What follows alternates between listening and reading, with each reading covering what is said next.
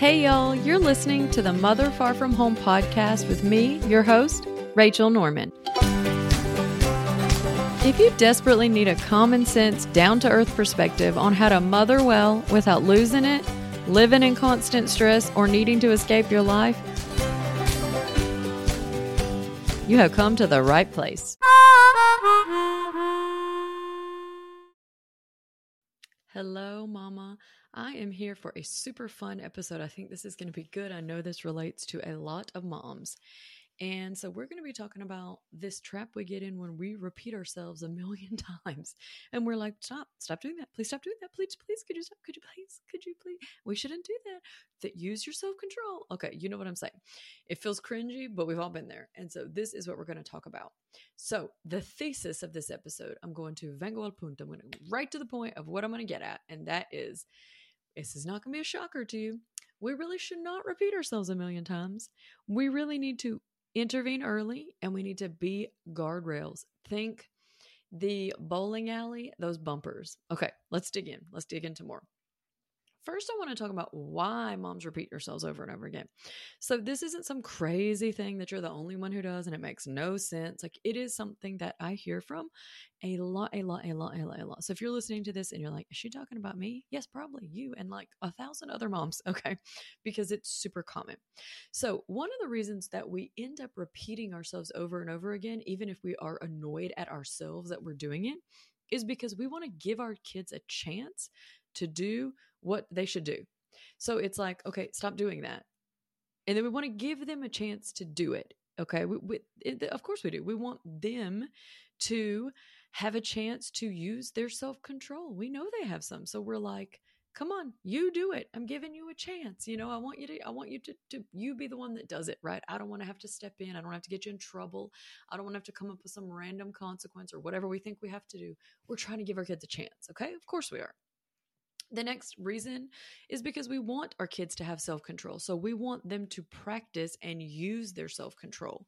We want them to make good choices, right?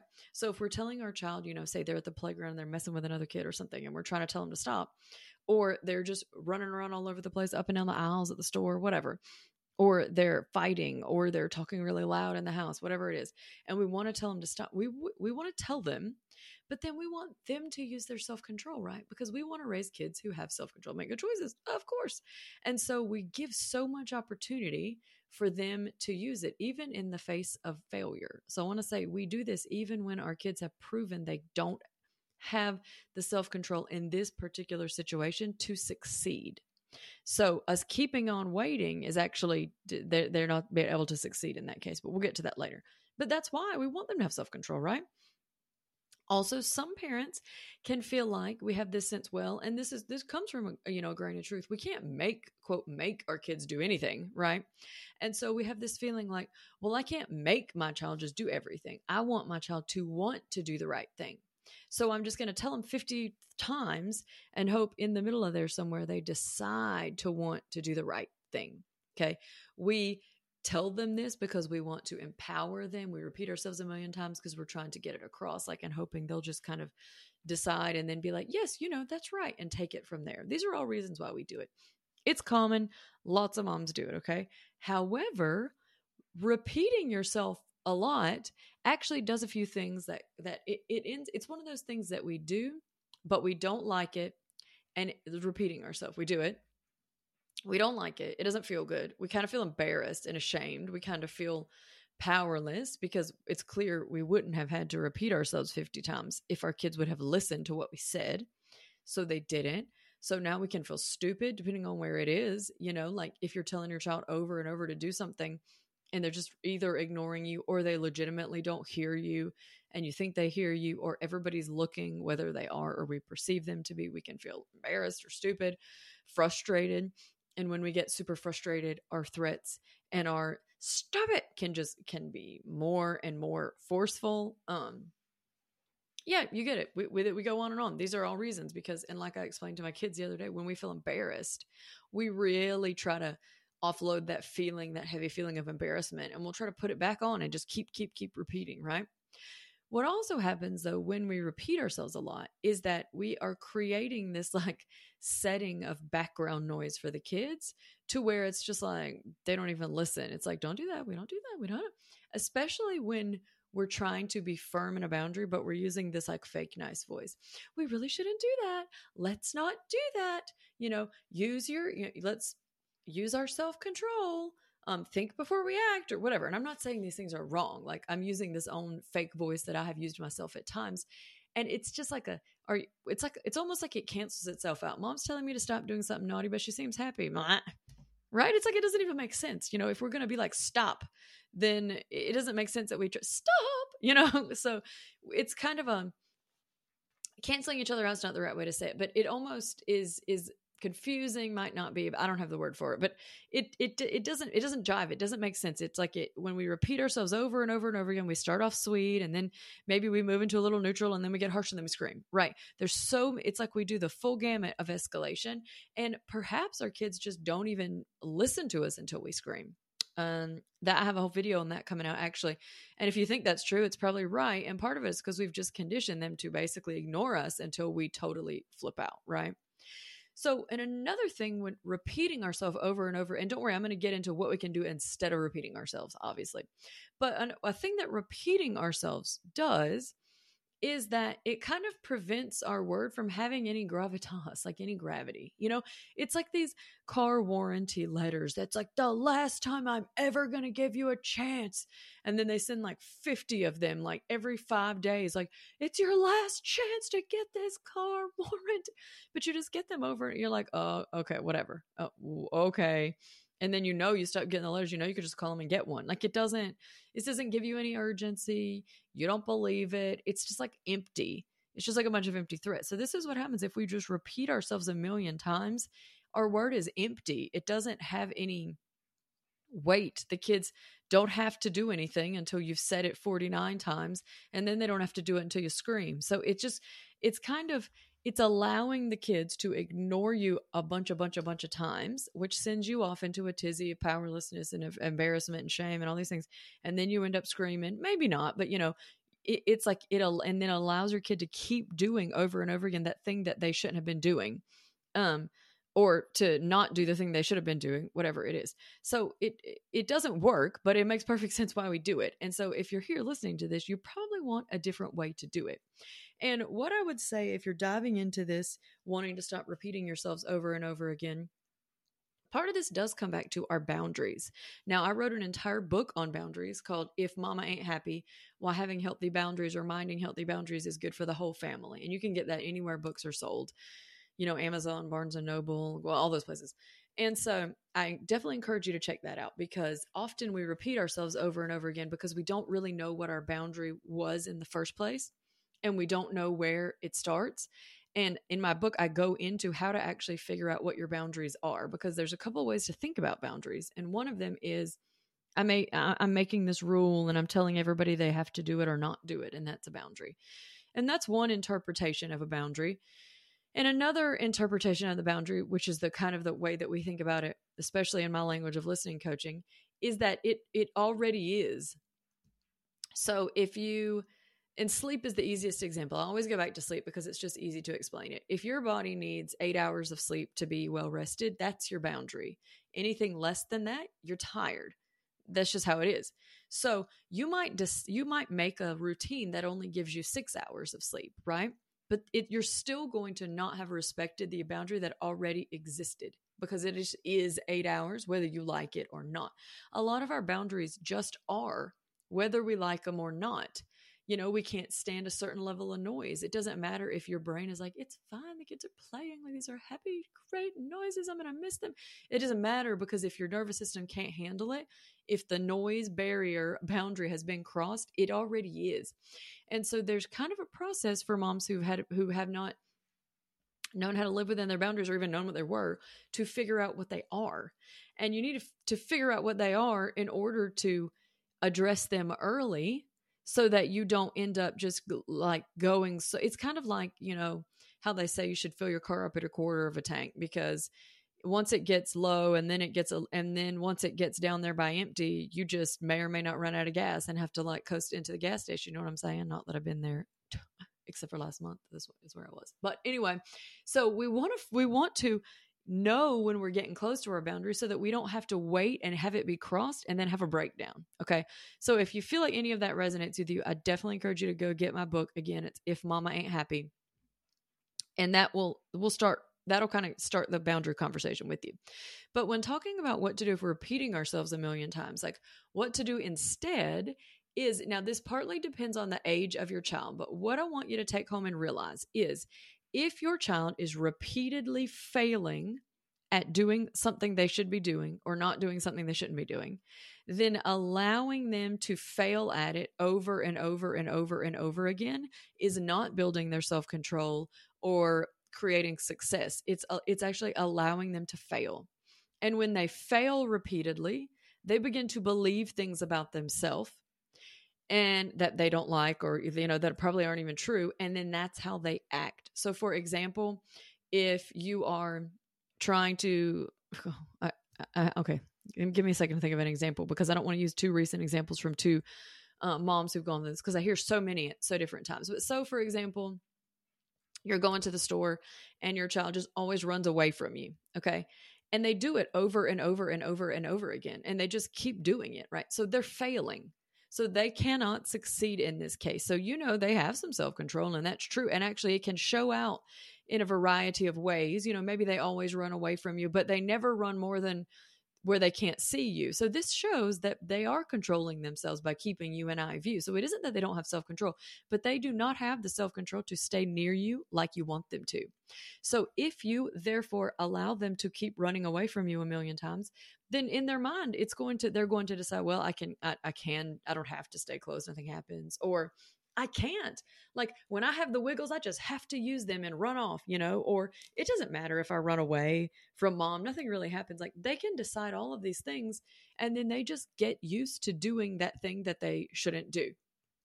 So the key is in this case, when we know when our kids are consistently failing at something, we don't, al- we, want to do success training.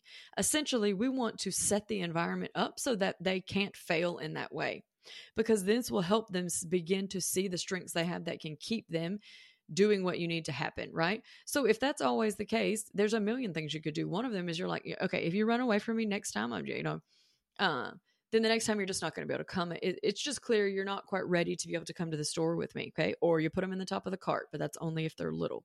Or you make them hold on to the buggy while you're walking.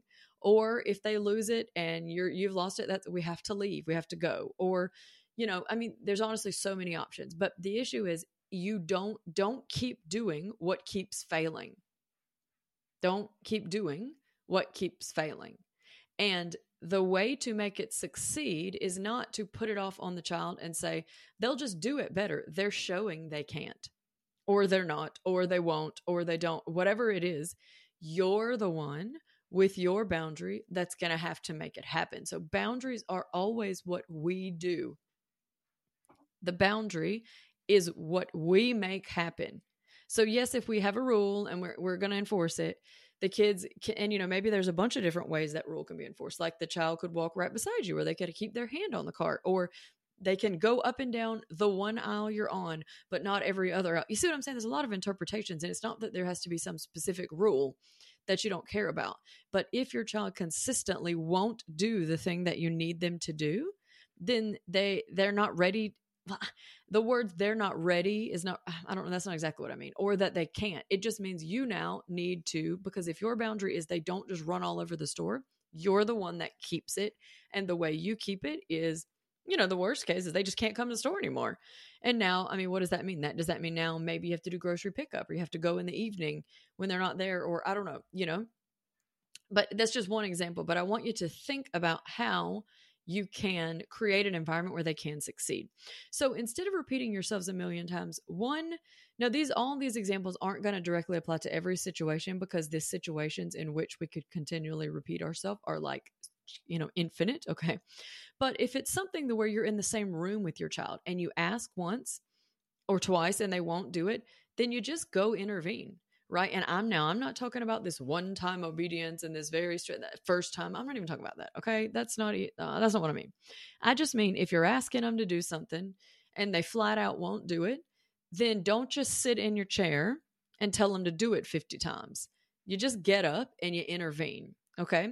So if you're asking your child to sit down and they keep sitting down, going, making around a room, coming back, sitting, this would be a case when you would ask them to sit down. If they don't, you just go get them and you sit them down either on your lap or you sit them down beside you. Maybe you put your hand on them. I'm not talking about manhandling. I'm talking, no, this is nothing, nothing like that. Okay. I don't even spank. So if you're like, Rachel's one of these people that like they just got arrested and you're going to put your, no. Okay. What I'm saying is this idea that we can't even physically create a barrier for our kids means that they are just barrierless, right? So if your kid won't sit down, you go get them, take their hand, bring them back, sit them down. They have to sit. If they can't do it, then you sit with, you know, you, you hold their hand. You keep them there. You just make sure that they stay. You don't let them get up. You see what I mean? Especially when they're little.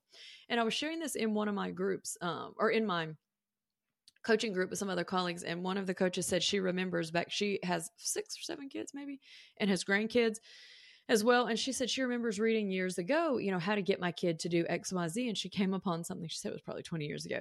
And it was called G O Y B parenting. It was called Get Off Your Butt Parenting.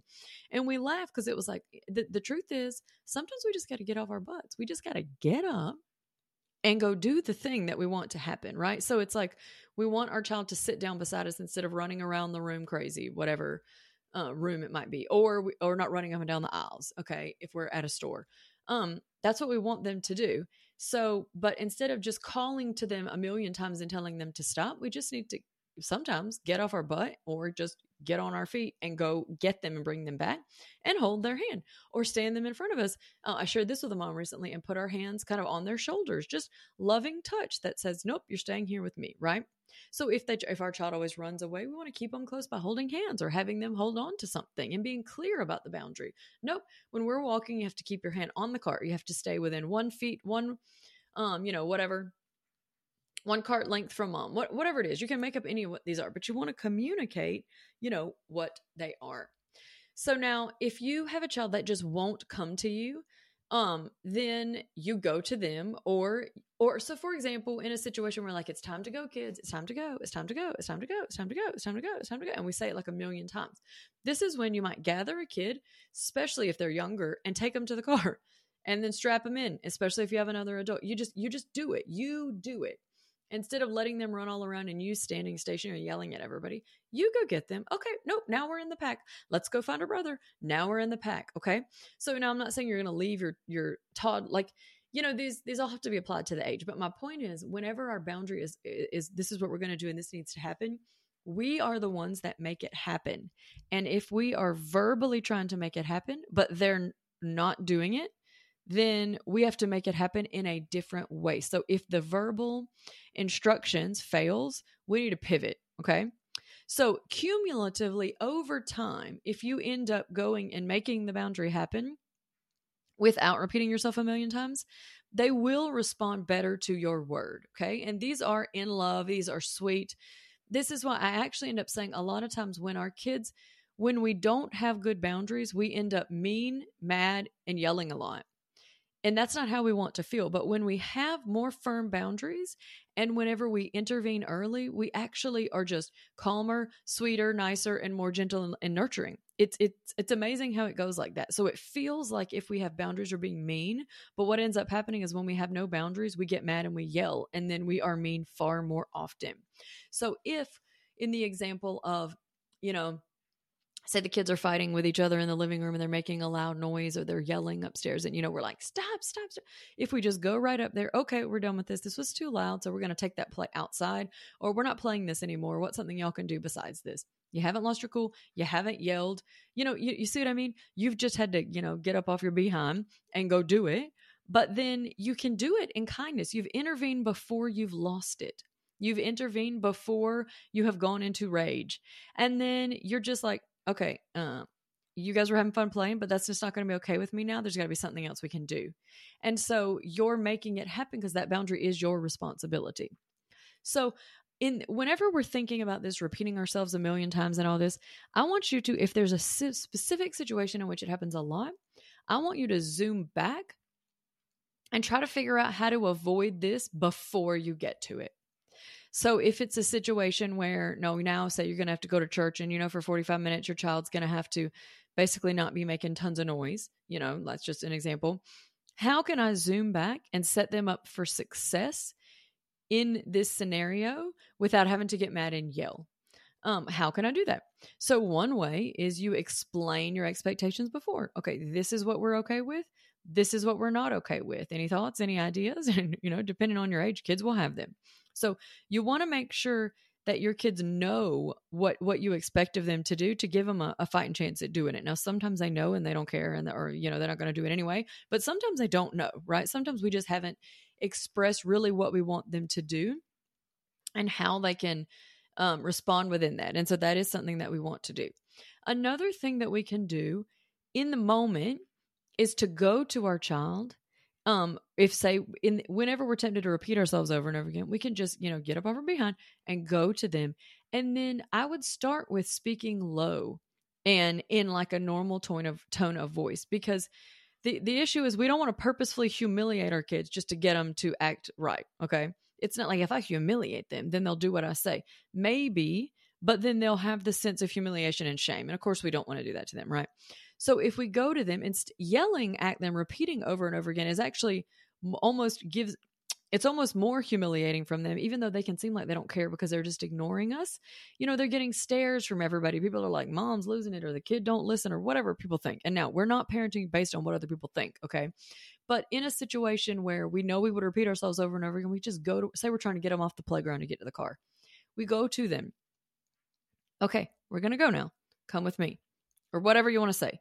And then I see you don't want to go, you know, say it's we're going to I can tell you don't want to leave. You're not ready to leave and we have to leave. Huh? There must be some way that we can get to the car without throwing down. Okay? Whatever you want to say. So going to them will kind of stop you from in the end getting over there and jerking them and pulling them and they're screaming and everybody, you know, because we just got past the point and then we lost it, right? So now another example, say it's screen time and you're trying to tell them to get off and they won't get off. You can zoom back and think, I'm always telling them to get off. I tell them 50 times, they don't listen, they come up with a million reasons. I feel like I'm arguing, I lose it, I get mad. Well, something that you can do if a, an example of zooming back on this is you just set timers on the their device so that it only works for a certain amount of time. I don't know how we don't have I don't have devices for my kids, but I know there's a way you can say, okay, they get an hour of games a day or 30 minutes. So then after that, it's just going to stop. And so then there is no fight. Now, you might not want to do this because you might want them to be able to finish a game. Okay. But if you get, if you have said, okay, this is what we're going to do. And if you won't stop when I ask XYZ, then that shows me that you're not able to be in charge of stopping and starting your time. And so then next time I'm going to make a rule around that. If they refuse, you just shut the Wi Fi up. You see what I mean? Like instead of repeating yourself a million times, you just get that thing to happen in a different way. Okay. So to recap, kind of, we don't want to give our kids freedoms they can't handle. And the proof of whether, if your child has proven they're going to fail at something, don't keep sending them out there to do it. So it's like if if you know your child is going to fall if you put them on a balance beam and they fail every single time, it's not like just get back out there, do it. You'll get it one of these days. Instead, you would actually, you know, draw a, a masking tape line on the ground and have them learn to balance and stay on that. And as they got better, the challenge might increase till then they could go to the balance beam. So if they've proven that they failed, don't let them keep failing over and over again because if we let if we keep putting our kids in positions where they're going to fail instead of succeed then they're going to keep failing and then they're going to begin to feel like they are failures at that and what we act based on what we believe we are. So if at all possible then we want to set them up to succeed and not to fail. So i hope this encourages you because if you're repeating yourself a million times you ain't alone okay? That you don't have to repeat yourself a million times. You can intervene early and figure out what your boundaries are and you can create an environment where they're less likely to fail so that you don't even have to deal with that in the first place. If you have any questions, of course, you can hit me up um, at my email or my website. I'm on YouTube as well or Instagram. And thank you for joining me, Mama. Until next time. As always, thanks so much for listening to this podcast. You can find me on my website, A Mother Far From Home, and on YouTube under the same name. If you like this podcast, I'd love it if you could write a five star review, and it'll help all the algorithms to get it in front of other moms who'd benefit from this encouragement. Until next time, keep it real out there, Mama.